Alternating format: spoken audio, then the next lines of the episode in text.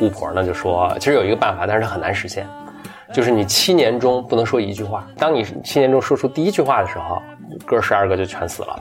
但是如果你保持7年没有一句话都没有说呢，在你第7年的那一天结束的时候呢，他们就会变成人。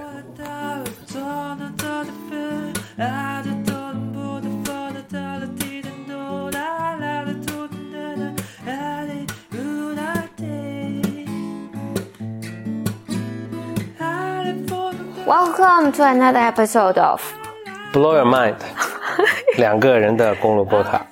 大家好，我是风和风，我是简丽丽。好，那我们这次再来讲故事吧。咱们以前讲的那个故事主要来自于格林童话了，那我想这次做个变化。一是我们以前讲的都是格林童话中特别有名的名篇，我想这次讲一个不那么知名的一个故事。另外呢，我想换一个民族的故事来讲一下，那就今天可能讲2个故事了，看时间。首先在这之前呢，我现在有个小通告了，就是春节前我跟张小雨录的那个区块链的那个节目终于上线啊，终于上线了。然后我回去看了一下，因为录了很久了，一个月了都，也是一个2个小时的一个很长的一个节目。那大家已经可以在 Blow Your Mind 的这个正常的发布渠道就可以，平台都可以收听了。抱歉，因为这2天有点那个过敏，就是一直打喷嚏，所以可能会有间歇性的中断。好，我先讲一个故事，格林童话的，叫做12兄弟。故事这样，12公民。12兄弟。就有这么一个国王，他所有故事都是在一个国王里。这国王呢跟他妻子呢就是王后了，他们有12个孩子，全是兄弟。12个兄弟，就全是男孩子。然后呢，这个王后就又有一天她就又怀孕了。这个国王呢，不知道是什么一个想法，就说这次如果是个女孩子的话，我就要把国家继承给她。为了让好女权啊，对对对，就很积极的。但是接下来就还挺夸张的，他说。但是为了让他兄弟们不要跟他抢这个家产，我要把这个，如果确定是个女孩的话，我们把这个12个男孩全杀掉。这个王后，哇，这个国王非常有点过了。他妈妈就王后嘛，就挺郁闷的，但是也没法争论，就是也拗不过这个国王，就很惆怅。然后国王呢，眼看着肚子一天天大了嘛，国王说：“哎呀，我感觉这是个女孩。”哎，他就在那个宫殿里专门弄了一个屋子，屋子里准备了12口棺材，说等到那个一旦确定是女孩，就把这个兄弟全宰了，全放进去。这哪儿童话？格林童话。那就欧洲吧。这个王后就唉声叹气嘛。王后最喜欢的呢是小儿子，小儿子经常陪伴在母后身边，就觉得他的妈妈不高兴，就还以为是妈妈什么产前抑郁啊什么，就安慰他，就他越安慰呢，妈妈就越难过了，就忍不住就跟他说了。这个小王子就大吃一惊，说怎么可能，父王怎么会如此恶毒狠毒？妈妈就带他去看，你看棺材都准备好了。那小王子说那怎么办呢？妈妈说你们这样，你们借着什么打猎的之名，你们逃出去，就是哪天我要感觉自己要生了，就跟你们事先说，你们接着打猎之名，就赶紧跟你的11个兄弟，其他的11位哥哥逃出去，躲到森林里躲着。你看我们生完之后呢，我就会让这个佣人啊，他去挥这个，在这个窗口上挥这个旗子。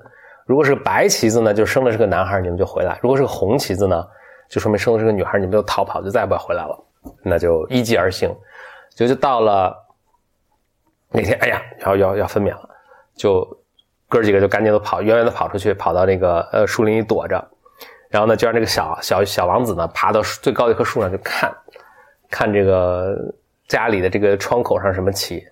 等一天，你看挥的是个红旗，他就赶紧跳下来说：“得，哥几个别等了，咱赶紧走吧。”就跑，就尽量往远了跑嘛，跑到这个一个特别远的地方。然后呢，就是就躲在森林里，然后也可能意外看到一个可能前人留弃的猎人留弃的一个木屋吧，就在里面住下了。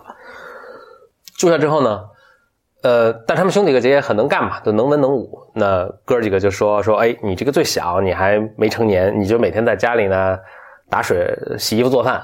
我们哥几个出去呢打猎，回来呢这样咱们也能过活。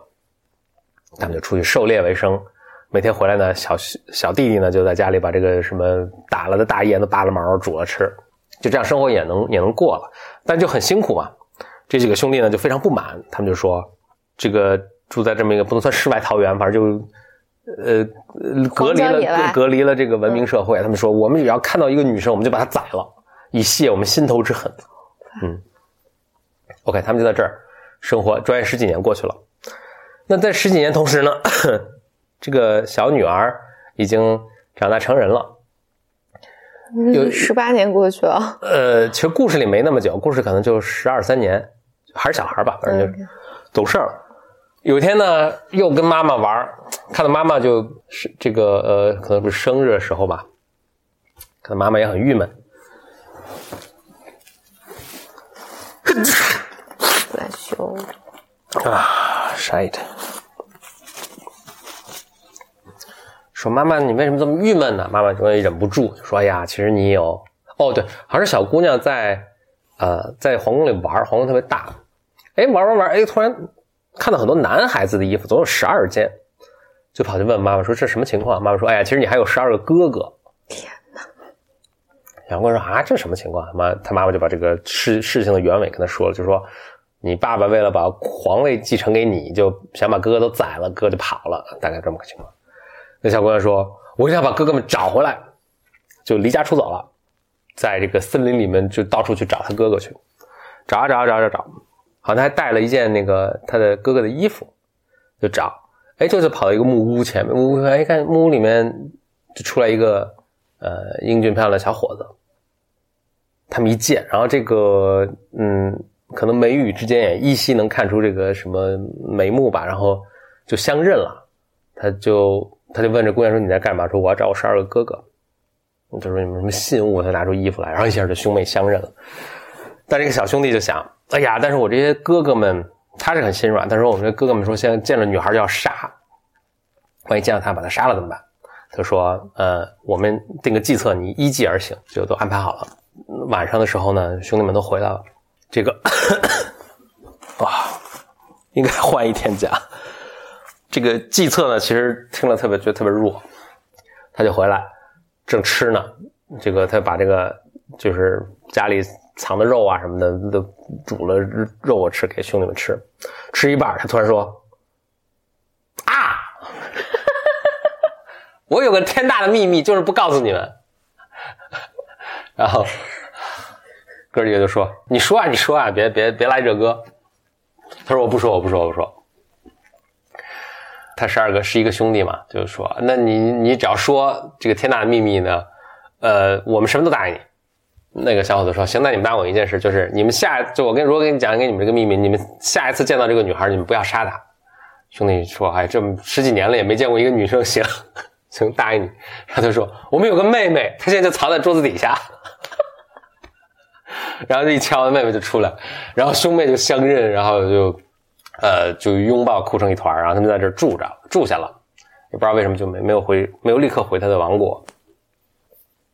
这样的白天呢，就还是哥12个一起出去打猎了，然后这个小姑娘自己在家打水做饭，这好像也是一个他们这故事的一个经常碰着，就是公主都要打水做饭一段时间。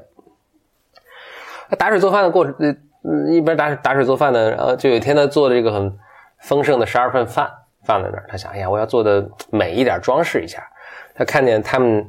这木屋旁边这个篱笆上面旁边呢有12朵这什么花，反正就是一种花吧，正好有12朵。他说挺好，他过去嘣全摘了。您可能也料到这手欠嘛，摘了然后回来就他回木屋，就刚一摘完一回头一看这个木屋不见了，然后这个就可能剩一个老太婆。他说啊什么情况？老太婆说。这是个魔法的房子，你为什么手那么欠去摘呢？这12个草12个花就代表你12个兄弟，你先把他们都摘了，就等于反正施了个什么咒，等于现在他们就都变成大乌鸦了，也变不成人了，就这样了。那个小姑娘很郁闷，就哭啊什么的，说有没有任何办法能够让他们变回人，我死了也愿意。这个巫婆呢就说，其实有一个办法，但是它很难实现，就是你7年中不能说一句话。你说你当你7年中说出第一句话的时候，你们这哥12个就全死了。但是如果你保持7年没有一句话都没有说呢，在你第7年的那一天结束的时候呢，他们就会变成人。我想说行，我能做到。他就跑到一棵树上面，每天拿着一个纺织车，每天织布，他就一句话都不说，也躲在森林里住着。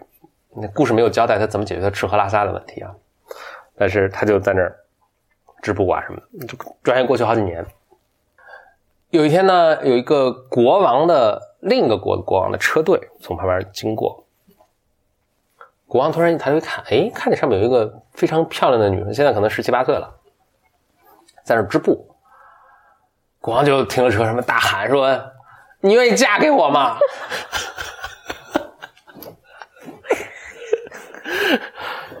在这姑娘呢，当然没有说话了，但就点了点头。你不给自己找事儿吗？点了点头。国王说好，就亲自爬到树上面，背着这姑娘就下来，然后给她放在这个。但他到这个时候，他估计他已经搞明白这姑娘就不会说话，就把这姑娘放在，你看这也是跟海的女儿什么，就是都是这套路，把她放在这个马车里就一起回来了。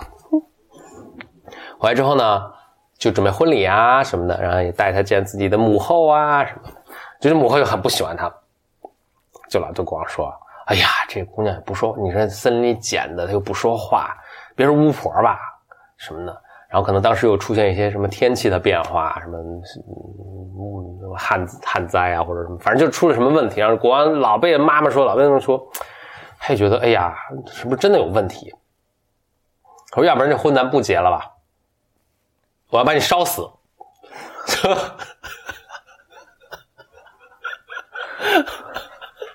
就是觉得是巫婆，就说这婚礼取消了，并且要把你烧死，就婚礼那天改堆柴堆。然后把他绑上面，就是要准备烧他。这姑娘心里当然很苦啦，就说我不是巫婆啦，我其实可以解释，但是不能说话呀。他可以写吗？有道理。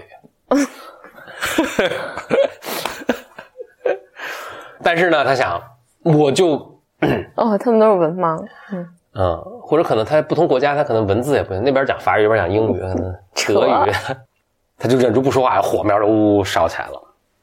那就国王就说什么，那还老实交代不？不说话。就是眼看就要把它烧着了。这时候天上就飞下来12个鸟，原来在这一天正好是7年的最后一天。就活着眼看烧这姑娘的时候，这12个鸟唰一下变成12个人，然后过去把这柴堆扔了。其实我要是国王，我应该更觉得他是巫。有问题了，然后但是这时候那个女孩子一看，魔法已经失效了，就突然就说啊，我是无辜的。国王就很被打动，然后又看有12个精壮的这个小伙子围绕他身边，就想这可能不错，还咱们婚照结吧。他们就又结了婚，然后就幸福的生活在一起了，结束了。What's the point？ 故事叫12兄弟。那我可以胡说八道一下。说。我觉得就是我是想到那个，你记得那个什么，以前我们看那个书叫就《与狼共奔的女人》嘛。就那本书，我就觉得他写的都特别的那啥嘛，都往特别牵强。对，特别牵强。我觉得所以我接下来我说的话，我觉得也是大概是个路数。行。就解读一下呗。对，所以我想就是。所以他一开始就是个男性力量和女性力量的争夺。就好像有女性力量就不能有男性力量，男性力量就不能有女性力量。所以一开始就是个对立的一个。对，如果他要有女性力量的话，男性就要全杀死。然后这12个男生为代表的男性力量，就这多少年也没见过女人。就是我觉得男性跟女性完全割裂开了嘛，而且男性也说，如果有女性过来的话，把女性要全杀。当这个妹妹找到了这12个哥哥之后，那我听起来就是把他们分开可能是有一定道理，就是你看妹妹一下就惹了个祸嘛，就说他们之间本来是有这种就是存在这种相爱相杀的这种这种动力在的，就即使是无意的，但是你可能就什么把草摘了，然后就造成这种后果。那之后大家都要经历，他也没说这7年这哥12个在干嘛，在飞到处飞那就是他就要通过我当时想就是女性不能说话7年，我当时想要写这故事人跟很讨厌女生说话，这个类似的故事我听过好就跟这个主题非常像，甚至我都怀疑是可能就是同一个系统。这个我看过另一个可能也是格林童话，就是也是一个妹妹和这不知道12个还是19个哥哥，也是就这个妹妹也不能说话，好能生啊，嗯妹妹也是不能说话，她要给哥哥们织衣服，就哥哥们也变成了12个还是19个鸟天鹅，这还挺美的。但是前因后果我记不得了，所以我刚开始读这个故事我还以为是那个故事，但其实不是，就是哥哥们被施了魔法，所以都变成天鹅了，妹妹就要去救他们。后来就发现，后来就被高人传授说，你要救他们呢，你要用用荆棘织出12件盔甲，然后这哥哥们一穿上盔甲呢就能变回人，但这个织的过程中你不能说话。那个就织啊织，然后那个荆棘因为很扎手，就织的满手都是血，但是他也不说话什么。哥哥们就带着他一路什么飞逃啊，反正就可能有人追杀他们吧。我还记得就是他有描述他们的飞越大海，就是哥哥们飞，然后可能搂了个网兜，他坐在网兜里，然后飞，然后但是没有地方落脚，还很危险。后来就碰到一个小岛，这小岛上刚刚能容下这么19个人，然后他们就站在那儿，然后就是都站满了，这个岛可能就2立方平米那么大，一块石头，对，一个珊瑚礁可能是。后来到最后就是跟那个可能黑暗势力最终一个大决战的时候，他还差一只胳膊没织完，但是黑暗势力已经来了，他就一急就是物全扔给哥们全上，但是所以都18个人都是 OK 的，就有一个人有胳膊还一翅膀，因为那个胳膊还没织完。后来让跟黑暗势力打，就把黑暗势力灭了，就老有一个。女孩子不能说话要织布的那个故事，不知道是什么人设，可能要放在当时的社会语境下我们才能理解。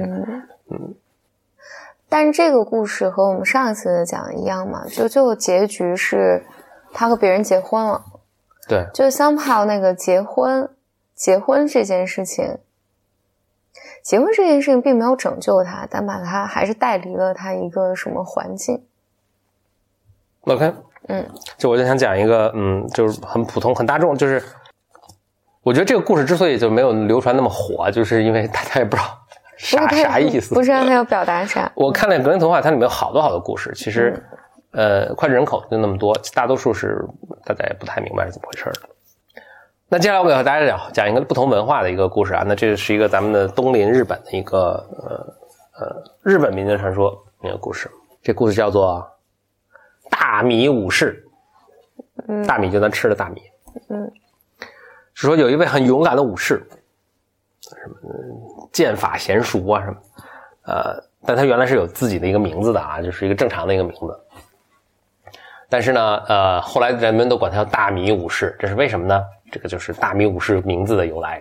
就这个大米武士年轻的时候呢，武艺精湛，他就出去云游，他想这个历险吧。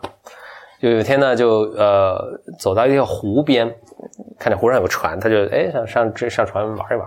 刚上船吓一跳，船上面睡着一条龙，就像一条大蛇一样，然后就是这么老粗，然后这么老粗，然后这个全虚全影就是这个鳞片啊，就是这面目狰狞很可怕，但是他在那睡着。这武士想，要不是怎么办？我是继续上船还是逃开？想来想去呢，想没什么可怕的，我就上船呗。就轻盈的就从龙身上跨了过去，就走到船上了。他刚想，我们要不泛舟去转一转？听后面有人喊他名字，他一回头，那龙没了，然后有一个油腻的中年男人在那儿。这就是龙变了。对，龙变。他就问说，哎，你是谁啊？这个龙是怎么回事啊？就是刚才这有条龙啊什么？他就说我就是这个龙，我其实是你看咱这个大湖，我是这儿的龙王。我在这儿等你很久了。这武士说啊，这个什么情况？龙王说是这样的，就是我们全家就都生活在这个可能是地方官吧，不是那种深海里的龙啊，就是我们全家都住在这个水潭底下，那也非常幸福美满，我有我儿子孙子啊什么很多啊什么。本来生活挺好的，突然呢我们这片来了一只叫千足虫，但这个千足虫也有法力很大，我还打不过它。就千足虫每天晚上来就抢走我的一个儿孙，把我的一个儿孙抱走。现在我儿孙越来越少了，眼看可能就要曝光了，曝光了之后估计他就把我的儿孙都煮了吃了，我们家就完了。所以我现在一直要等人来救我。那我为了考验大家呢，我就假装在这睡觉，假寐在这睡觉。一般人到现在为止所有人见了我就跑，只有你见了我没有被吓跑，那我觉得你很有胆识，那想必是武艺也高强，你能不能帮我一下？那人说那也行啊，可以啊，那我们去见见千足虫。那个龙王就说这个他是特定时候来，你先跟我到我们家去拜访一下。这龙王就一指这水就劈开了嘛，就有法力了。他这个就引着这个武士呢就走到这个深潭的底下，他们就好好款待他，就有好吃好喝啊，什么有金鱼跳舞啊什么，就这样吃喝到一半就已经天黑了，歌舞升平，歌舞作罢，这我天黑，突然看见那个对面山上这个阴风大作，然后有两个大灯笼，大灯笼从远而近，逐渐过来，然后地球震。龙王说：“哎呀，天哪，千足虫来了！”他说：“哪儿呢？千足虫？”他说：“你看这俩灯笼嘛，就是它两个眼睛，所以这千足虫就恨不得比龙还大，就特别大个儿。”我就眼看从山上就呜呜下来，然后就要下水。那龙王就说：“这英雄救我啊！”然后这个武士就说：“哎，不用怕，他确实武功高强嘛，然后他身上带了3支剑，他就。”站到这个什么啊，可能岸边吧，拿剑一射，这个箭就这个以极强的力道崩就飞过去，但是正好射中千足虫的脑袋，但是就弹下来了，因为千足虫身上有铠甲，昆虫嘛，就是那种很硬，对，它不是昆虫，在身上有那种节肢动物，就弹飞了。龙王说啊，这怎么办？他说没事，我再试一次。他又拿起剑又一射，又弹飞了。龙王说看这英雄也不行啊，就也藏起来了。这个英雄就跟这想，哎呀，这怎么办？这千足虫越来越近嘛，他突然想到说，哎，他说人的口水是对千足虫是有毒的，他一碰就死。真的假的？不知道是不是真的，有可能真的了。他就拿出第3支箭，舔半天，然后对着千足虫又一放，就这次就没弹开，一下射进去了，千足虫死了。这么容易对。然后龙王一听外面没动静了，就跑出来一看已经 over 了，是吧？果然是英雄。说我们要送你一些礼物。那个英雄说做好事不留名，不用了不用了，你走了。龙王说一点心意一定要留下，也不是什么拿得出手的东西，你就不嫌弃就拿了就完了。就送给他一个铃铛，什么一口袋布一匹布一个大米袋儿。还有些0、7、8岁的东西，反正总共5件东西。哎，这个好像我现在还在玩，我估计我是少有的还在玩那个青蛙旅行的那个游戏，就是青蛙经常旅行回来就带点东西，一袋大米，一杯牛奶。他就回来，那个武士一看，武士家其实也挺有钱的，就是说这也确实不是什么值钱东西，那拿着吧，拿着扛着就回家了。回家家人其实本来都很担心，说出去好久也没回来，然后终于官人回来了，很开心啊，就欢迎回来。回来之后呢，就把这礼物拿出来，就发现这个礼物都是神器，除了那个铃铛是没什么用，他铃铛就捐给本地的那个寺庙。看这个布是怎么捋不完，就是取之不尽用之不竭的，然后所以他就给全家人做了衣服。那我不知道他们以前可能是不穿嘛，还是还有那个米呢是捞也捞不完。这个其实你看那个圣经上老有类似的故事嘛，就是那个耶稣用那个什么2条鱼一瓶酒就是还有什么一袋米就给几千人吃饭什么的。但是米也是吃不完就因为他有这个用不尽的财富嘛，他后来家里就更加殷实后来人们也管他叫做大米武士。故事完了。那为什么不叫布匹武士？可能在日语里大米武士听着更顺耳吧。那听起来我能想到就是他就是教小朋友你要有勇气，看见害怕的东西要越过去。别人都吓跑了嘛，只有他越了过去。可能要面对生活中的挑战，对，面对你的恐惧，然后结果发现这个恐惧很衰，他有自己的困难。哎，对对对，看着外表强。对，另外就是那个要机智吧，可能就是吐口水。对啊，平常多积累生活小常识，指不定什么时候能用上。比如人的口水可以杀死千足虫，下次咱们见着千足虫，我吐一口口水，看有没有这个效果。OK， 那今天给大家讲了两个故事，就这样啦。因为这故事实在总结不出啥来，都是对，所以不是每个故事都有什么深刻的寓意的。然后这些故事，我觉得就逐渐被时间淘汰了。那你是从哪找的这些故事？这个是我找到了一本1910几年出的日本出的这个民间故事集，然后就有个什么美国人好事就给它翻译成英文了，我看。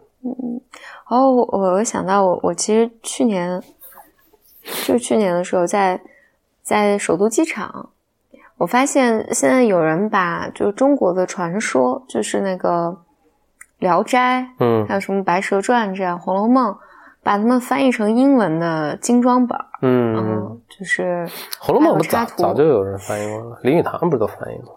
对，那可能不是红楼梦。所以聊斋其实也是，你看聊斋那么好，印出来两册不三册，里面有数百个也许上千个故事，但大多数都是挺奇怪的一个故事，然后大家这耳熟能详的。什么新十四娘啊，什么这画皮啊，对对，就那么几个。我记得有一个故事这样的，农民在下地了，下就是那个田间休息，就抓，抓出个狮子来。因为臭皮杠。他拿张纸把这狮子包起来，塞了个树洞里，就忘了这事儿了。过好几年，有一个人路过。就看这树里面，这树洞还真是树洞里面有一张纸啊，就拿出来，放个小虫放在手心里，然后看这小虫就呜就在吸它的血，就胀大了，胀成一个瓜子那么大，然后这个人就死了，没了完了，就是很短，就是两个自然段一个小故事。我说这 what's the point？ 就是好像要讲这个故事。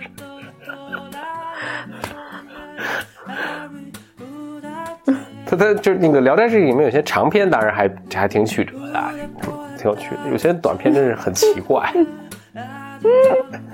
对，好，谢谢收听本期的 Blow Your Mind。拜拜，拜拜。